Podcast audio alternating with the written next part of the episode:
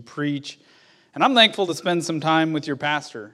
Uh, it's been it's been adventurous, as you can imagine. Anytime that's anyone that's spent some time with pastor, your pastor, and uh, there's two things uh, that I see when I see your pastor. Uh, two attributes that I desire. Every time I see him, he's excited. Like the man has a ridiculous amount of energy.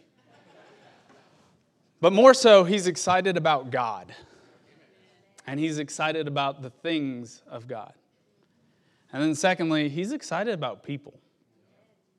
Coming from our church, when he, the service he left, our pastor had a testimony time. And I'm pretty sure half the church got up and was like, Brother Pyle's my best friend, me included. Like, he's like, no, he's my best friend. And he has a way of just allowing you to let your guard down and you to be you. But he doesn't, he's not just satisfied with you being you. He's always trying to push me in a way, encourage me to be better. He has been one of the biggest encouragers in my life, and he continues to do that. And I'm, I'm extremely grateful to be able to preach here. But like I said, this is the G League. So if you take your Bible and turn to Genesis chapter number 12, if you'd stand for the reading of his word. We'll go both in Genesis chapter number 12, and then if you could just save Hebrews chapter 11. We'll start off in Genesis chapter 12.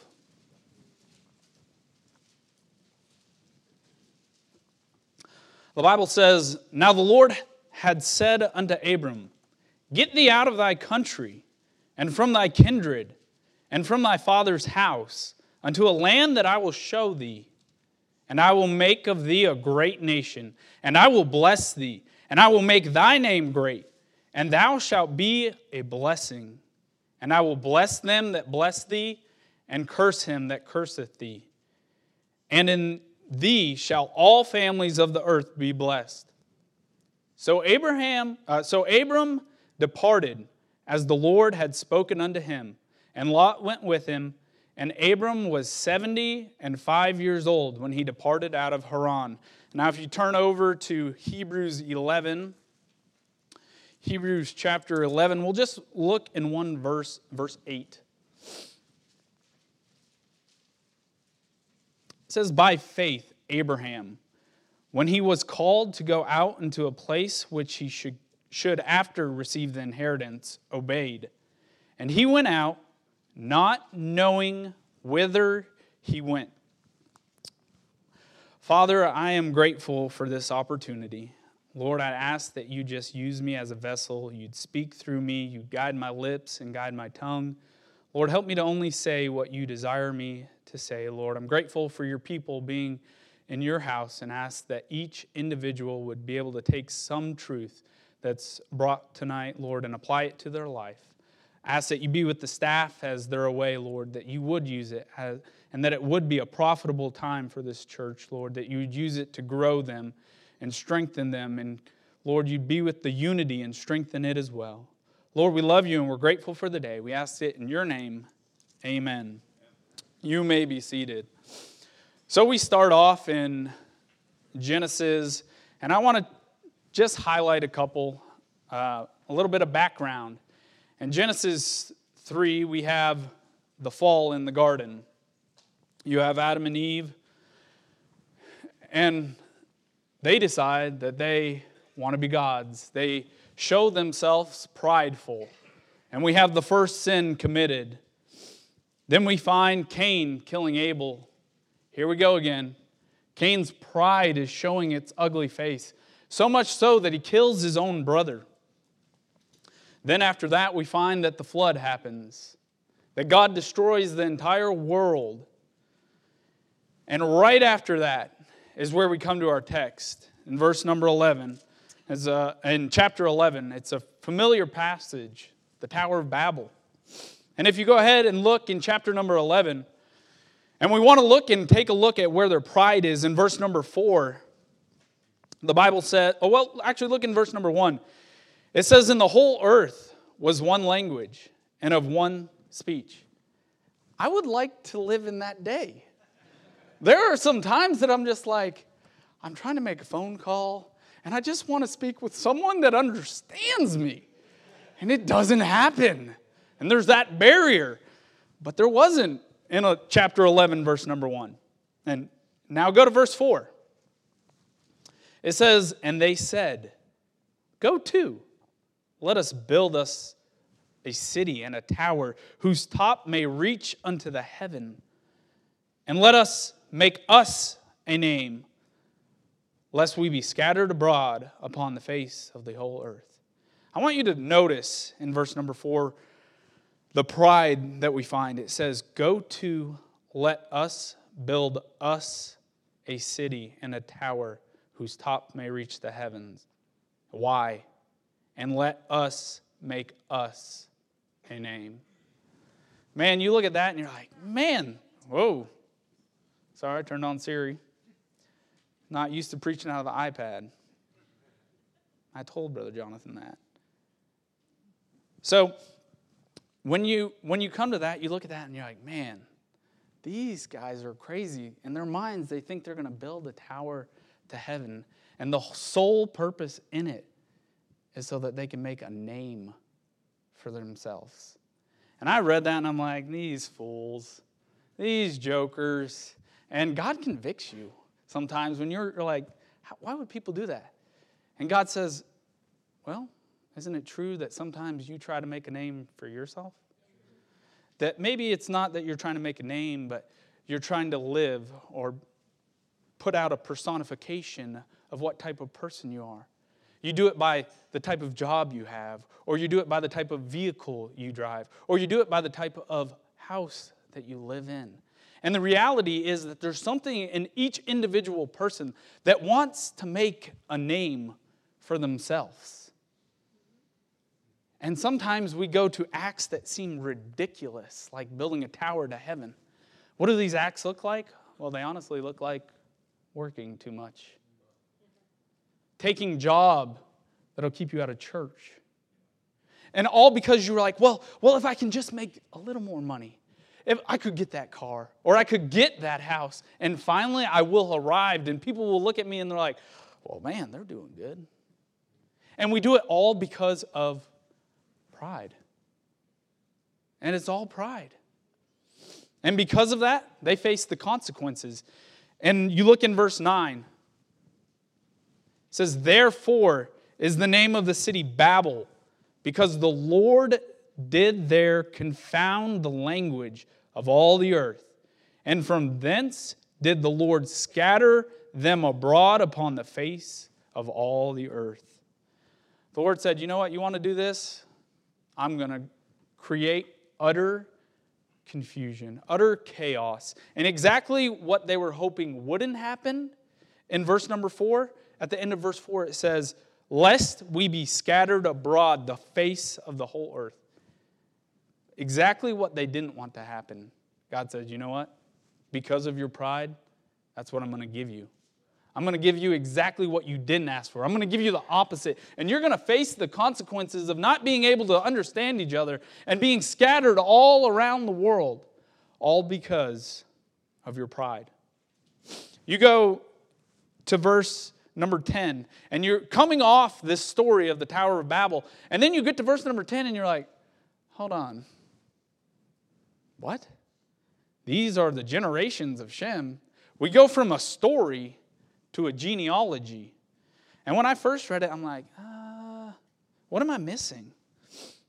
And so far, from chapter number three all the way to chapter number 11, all we've seen is the decline of man, the decline of man, the decline of man. And it's all because of our pride. God says, you know what? The more prideful the human race is, the more decline the human race will face. The decline of humanity will happen. And it got to the point that God said, you know what? In verse number 10, after all the decline, I'm going to provide a way out. God's redemption plan, it doesn't look like it, but in verse 10 is where God's redemption plan starts. And it starts in a man named Shem. And if you go on and you read through through all the genealogy up to verse number five, uh, 25, you find, and Nahor lived after he begat Terah 119 years and begat sons and daughters. And Terah lived 70 years and begat Abram. And this is sort of what brings us to our text, but this isn't where the lineage that we're looking for ends. You see, this lineage of Abraham would go on. It would go on to a man named David, and then it would go on to a man named, it would go on to the Christ. You see, God said, you know what? This is enough. Humanity has gone down deep enough that I need to provide a way of escape. I need to provide a way out. And this, right here in verse number 10, is where it started. And we see that God is starting to put in place his plan, his redemptive plan. You go ahead and you look in verse number 29, and it says, And Abram and Nahor took them wives. And Abram's wife, of course, was Sarai. Then you look in verse number 30. But Sarai was barren. She had no child. And I know in Sunday school we were talking about Hannah, and Hannah was barren. And this was a thing that was looked down upon in this culture. And and this verse, in verse number 30, is a very strategically placed verse. And it has implications. Once we get to our text in chapter 12, you'll see why that verse is there, why it shows us that she is barren. So here we go in, in chapter number 12, verse number 1. And if I can get this thought in your mind, for you to just think about throughout this message, I think it'll be a challenge to you, and I think it'll be a help. And the thought is simply this submitting to the Lord's commands leads to the Lord's blessings. Amen. Verse number one Now the Lord had said unto Abram, Get thee out of thy country, and from thy kindred, and from thy father's house, unto a land that I will show thee. Now, we look at this verse, and you can easily read through it read right past it. Not even spend a lot of time, but think, put yourself in Abram's shoes right there. You go home today and you tell your spouse, you tell your wife, you tell your husband, you tell your kids, you tell whoever it is, you say, you know what? I'm moving. I'm selling my house tomorrow. The for sale sign's up. I'm giving up everything I had. I know my family's here. I know my father's here. I know my friends, my relationships, my familiarity, my job, my home. Now picture yourself walking in maybe your house, like Abraham would have done, or his tent, the land that he had, the animals that he had. And God is saying, You know what I want you to do, Abram? I want you to give it all up. That would be like, okay. Did I do something wrong? Like, that's what I would be thinking. All right, God, did, what, what, what did I do wrong? Why are you making me give up all this up? And not only that, but at the end of the verse, he says, Unto a land that I will show thee? Like, God's not telling him where he's going. He's not dropping a pin for him. He's not giving him Google Maps. He's not giving him a map to find it. He's just saying, You are going to have to have some faith. You're going to have to trust me. I want you to give up everything and trust what I want for you is better. Now, from Abraham's perspective, that's Abram's perspective, that's got to be hard. To, to comprehend all of that and really take that in. Well, verse 2 makes it a little easier. He says, You do this, you obey, you submit to my command, and this is what I'm going to do for you, Abram and I will make thee a great nation. Now hold on. We read in verse 30, he doesn't even have a son. But God's saying, you know what, Abram? You obey and you submit. And not only will I give you a son, I'm going to give you a nation. And then, number two, he says, and I will bless thee. So, if that's not enough, If, if, if giving you a nation is not enough, then I'm going to bless you. I don't know what all these blessings were, but I know that I've seen blessings in my life that I know came from God. Things that I'm like, that has to be. That has to be of God. And he says, You know what, Abram, you just you do this, you submit to me, and I'm gonna bless you in ways you can't imagine. Number three, he says, I'm gonna make thy name great.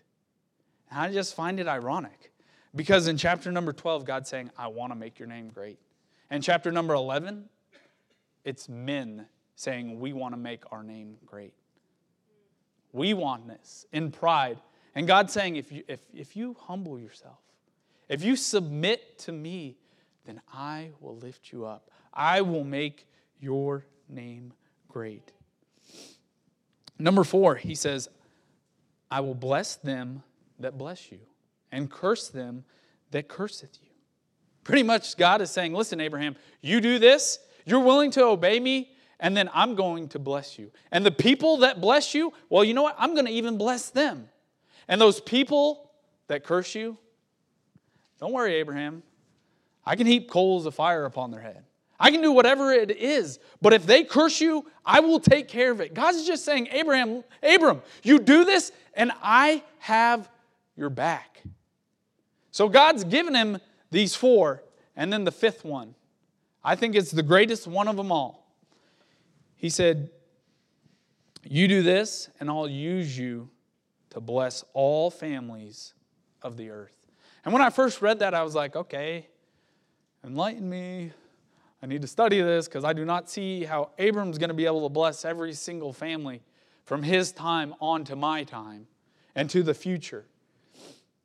But the way that he's able to do that is because his seed would one day be connected to our Lord and to our God. And through that, all families can be blessed because all families have the opportunity to have salvation.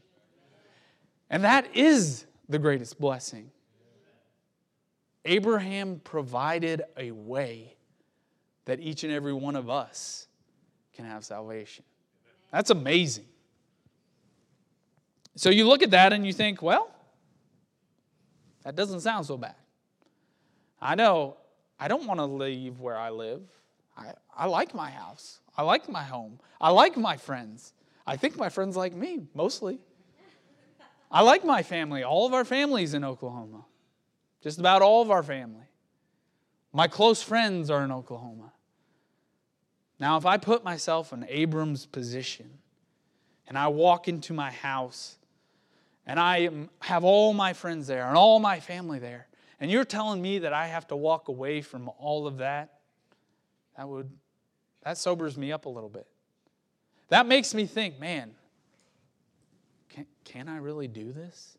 And I can't help think that Abraham might have had some of those same doubts creep into his mind. Maybe, it, maybe if it wasn't he saw all of his family and all of his friends, maybe it was he was laying in bed. And he's just sitting there. And I don't know if you've been there, but I've been there tons of times. And I'm just laying there and you can't sleep. And you just have thoughts going across your mind. I can't help but think that some of those thoughts were Abraham saying, Man, I'd have to, I'm to have to give up a lot. Is it really worth it? Is, is it really worth it? And, and my dad has this saying that he's told me since I was little. He says, A bird in the hand is better than two in the bush. Any of you guys ever heard that? Maybe it's an Okie saying, okay, good, we're, I'm not alone. Okay, think about that. A bird in the hand is better than two in the bush. Abraham had a bird in the hand. He was with all of his family. He had a good life. He had position. He was known. He didn't have to go somewhere that's uncomfortable, it was familiar, but he had the bird in his hand.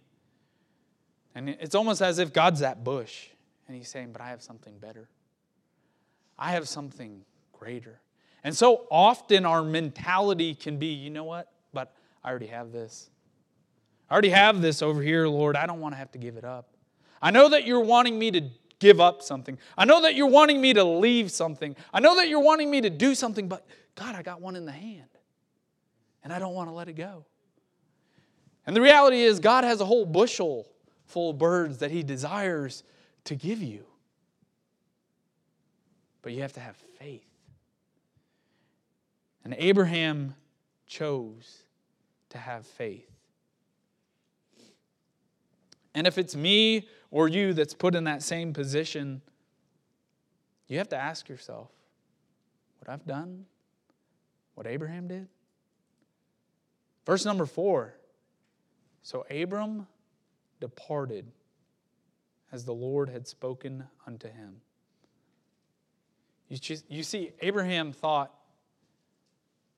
what God has for me is greater than anything than I can attain myself.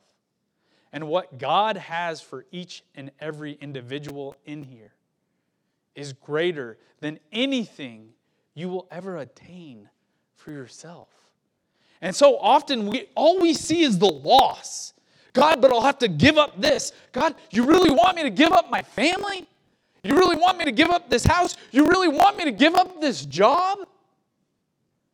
And sometimes God does because those things can hinder us from His will. And in Abram's situation, it was going to be a hindrance. And God says, You give up all this, and I will bless you beyond what you can imagine, beyond what you can fathom. So, reading that, the Lord just brought several verses to my mind, commandments that He is desiring from each and every one of us to follow so that He can bless us. Number one, there's a commandment for each and every one of us in here. You can find it in Romans chapter 10, verse number 9. The Bible says, If thou shalt confess with thy mouth the Lord Jesus and shall believe in thine heart that God hath raised him from the dead, thou shalt be saved. The commandment is that you have to confess. There's no option. This is the commandment. If you're going to be blessed, you have to confess. Each and every one of us have to come to a point in time in our life where we confess, you know what? God, you are who you said you are. You did do what you said. You came, you lived a perfect life. You died for each and every one of our sins. And if it was for me and me alone, you would have came and you would have died on that cross because that blood that was shed was for me individually. And he says, the only way that you're going to be blessed with eternal life, the only way is believing you can't work your way. You can't make up your own way. You can't say enough good prayers. This is the only way. And if you want to be blessed through salvation, then this is what you have to do. You have to call on my name. Number two is found in Proverbs chapter 22, verse number six. The Bible says, Train up a child in the way he should go, and when he is old, he will not depart from it. I'm training up some children. That's fun. It's hard. I have two that the Lord blessed me with. I have three total. That third one, man, he's a booger. Drake, he, he is a blessing. But I tell you, I struggle with him. He's got himself a little personality a little ornery streak. He, he gets an adorable little pouty face, but then he'll stomp those feet. Oh, it makes me so mad. When he stomps his feet, I just, there's, I'm not saying it on live stream what I want to do, but I, I get angry. And the Bible's saying if, if you train up a child in the way he should go, that's the command. Then when he is old, he will not depart. Is it going to be hard? Absolutely. Is it going to be worth it? Absolutely. And God's saying, if you put enough faith, if you submit to my process, then I will bless you in such a great way that when your child's old, he'll not depart. You won't have to worry about him. You won't have to worry about her. She won't depart. If you're willing to do the hard things now, then I'll bless you later. And just like Abraham didn't get to receive all those blessings at first, he had to wait. It wasn't an overnight delivery. He had to have faith first, and then God blessed him. And you're going to have to have faith first, and then trust that God will bless you. We don't have a lot of children in here. It's Patch, Pee Wee out there. Less distractions. But we have some teenagers. I love seeing teenagers in the front. That's a great place for them to be. You have to make eye contact with me. Yeah. Ephesians 6 1 Children, obey your parents in the Lord, for this is right. Honor thy father and mother, which is the first commandment uh, with promise, that it may be well with thee, and thou mayest liveth long on the earth. Yes. I remember I didn't like, I didn't always enjoy obeying my parents. There's not something in you that's just born with, yes, everything my parents say. Yeah, especially Jaden. I can think of some things this week that his dad made him do that he did not want to do. And he's like, I really don't want to do it. I mean, he really didn't want to do some of the things. But the Bible says, children, obey your parents in the Lord. It doesn't say when you feel like it.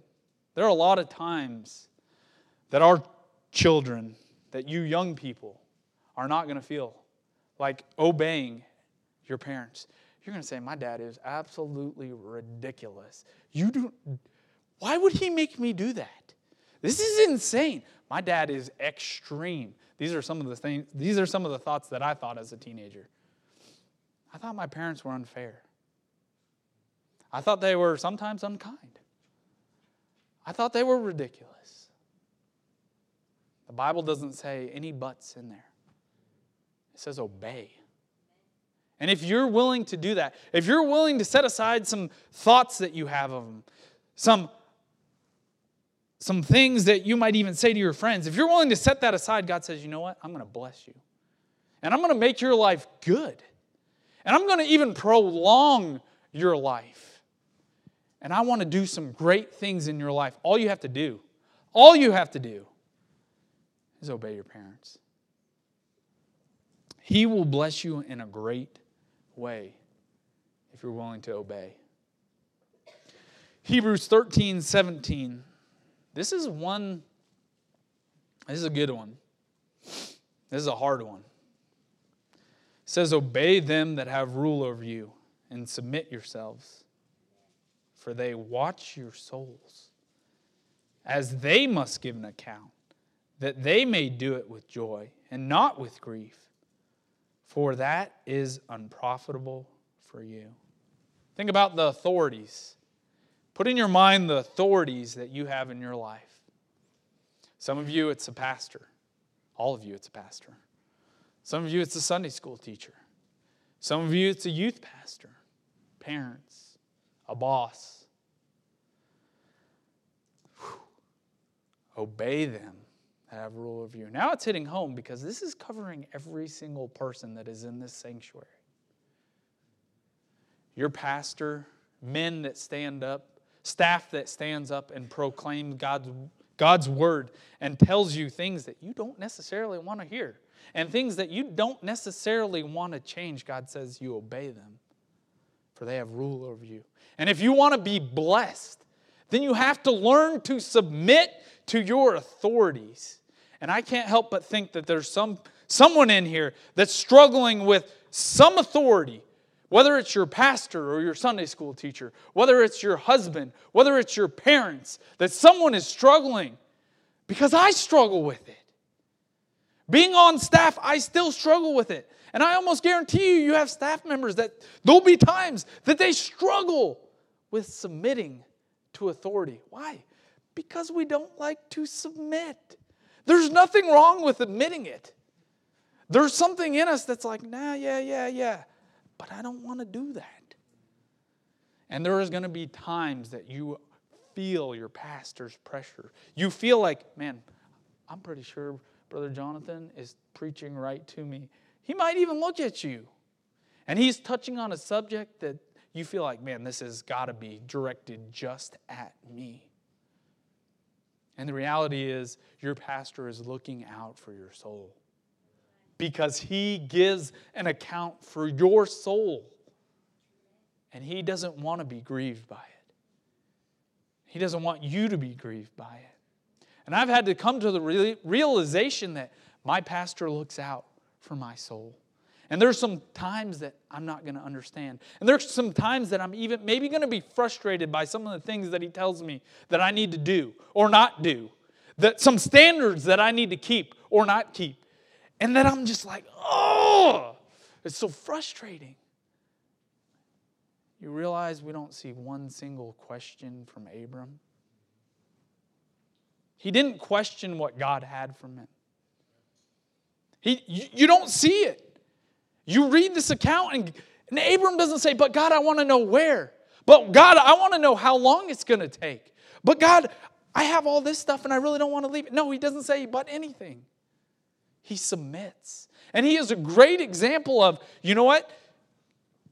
I'm going to obey the authority that God has placed in my life. And it's not an easy thing, but God will bless you in such a great way. I think we can recognize those aren't the only ways in our life that we're going to have to submit. There's going to be other things that we find in our life that we're going to have to submit to. And there's going to be some times that you don't find it in the scripture, but it's going to be that the Holy Spirit is doing a work in your life. And you guys just came through missions conference, and maybe you're struggling even right now with your faith promise com- uh, commitment. And you said, Whoo, I told God I was going to give him this. But now it's actually the rubber meets the road. Now I'm actually starting to give, and things are starting to get a little tight. And I don't like when things are tight because I like the lifestyle I have. I like the comforts I have. I like being able to get Starbucks every day. Whatever it may be, I don't know. But it's a real thing that you can struggle with. And God says, you know what? You submit because I told you to give that amount and you committed to that amount. And I will bless you in ways that you can't even imagine if you submit to that. I can't help but pray and think. I know your pastor shared with me that he is he desires that this church start another church. Maybe it's in someone that's in here that God's dealing with your heart and he's convicting you and he's saying, "You know what? You already know. I want you in the ministry." And you're like, uh, you talking to my neighbor? I hope you're talking to my neighbor. Please don't be talking to me. God, do you, do you understand what I have to give up? Do you? I don't know what anyone has to give up in here. I'm a stranger. But God knows what you'd have to give up.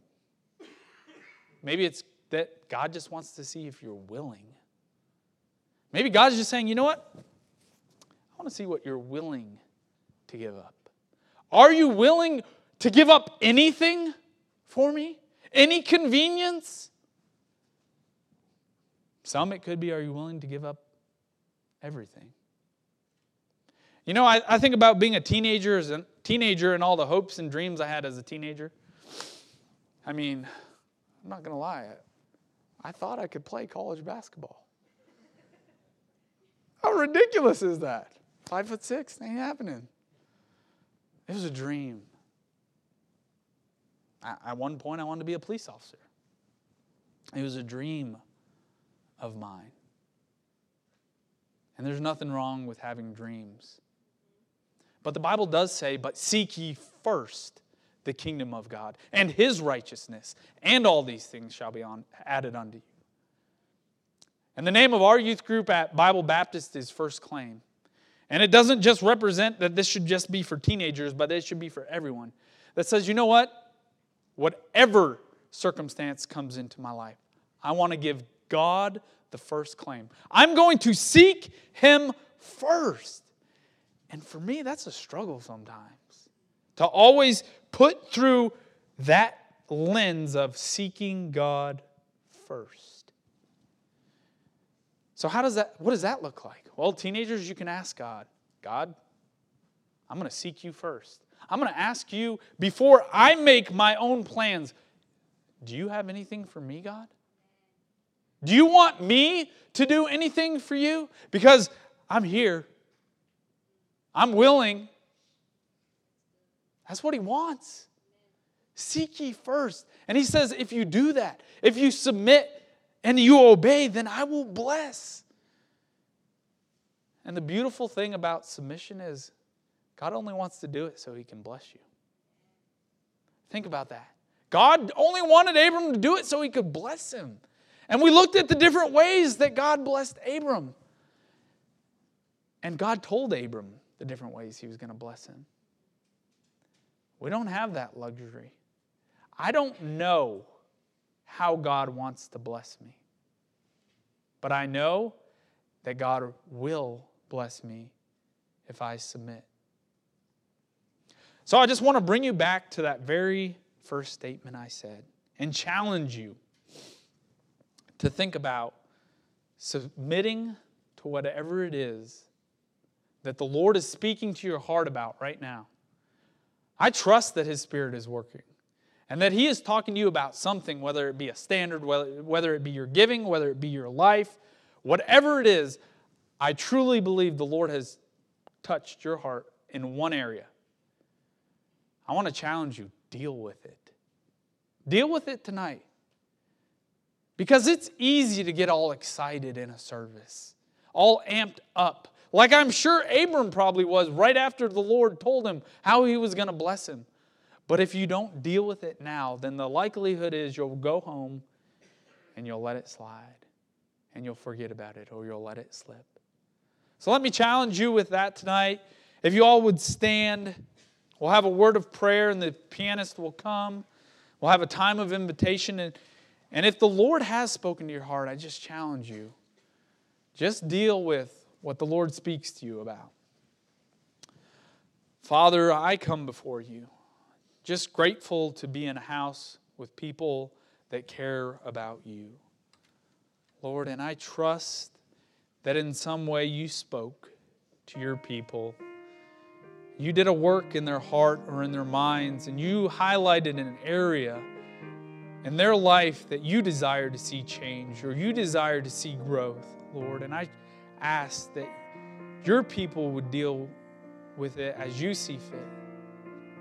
Lord, that if there is anyone in here that hasn't confessed with their mouth and believed in their heart that you are God, Lord, that they would do that tonight, that they would come and settle that once and for all, Lord. So we love you and we just ask that you would use this invitation as you see fit. We ask this in your name. Amen. If you would just keep your head bowed and your eyes closed, and if the Lord has dealt with you, I just ask that you would do business with Him.